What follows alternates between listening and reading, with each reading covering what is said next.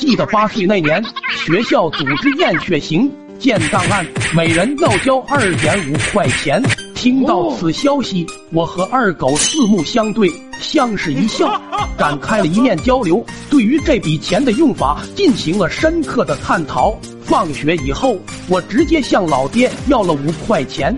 拿到钱，我就跑到小卖部一顿消费，辣条、冰棍吃了个饱，完全把验血的事忘得一干二净。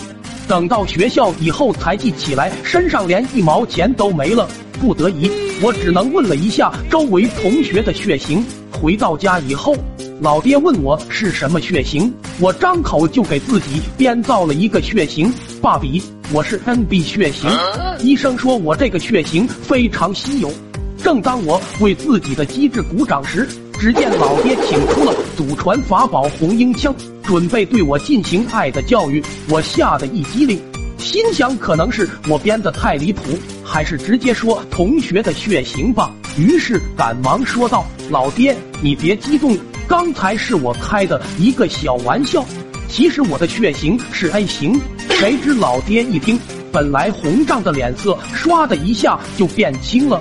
转身把我妈叫了出来，就开始跟我妈吵了起来，说我们两个都是 B 型血，为什么孩子是 A 型？肯定是我妈背叛了他。他们越吵越凶，最后我妈气不过，直接拿起一瓶八四消毒液，说道：“我要让你试试失去亲人的滋味。”然后掰开我的嘴就要往下灌。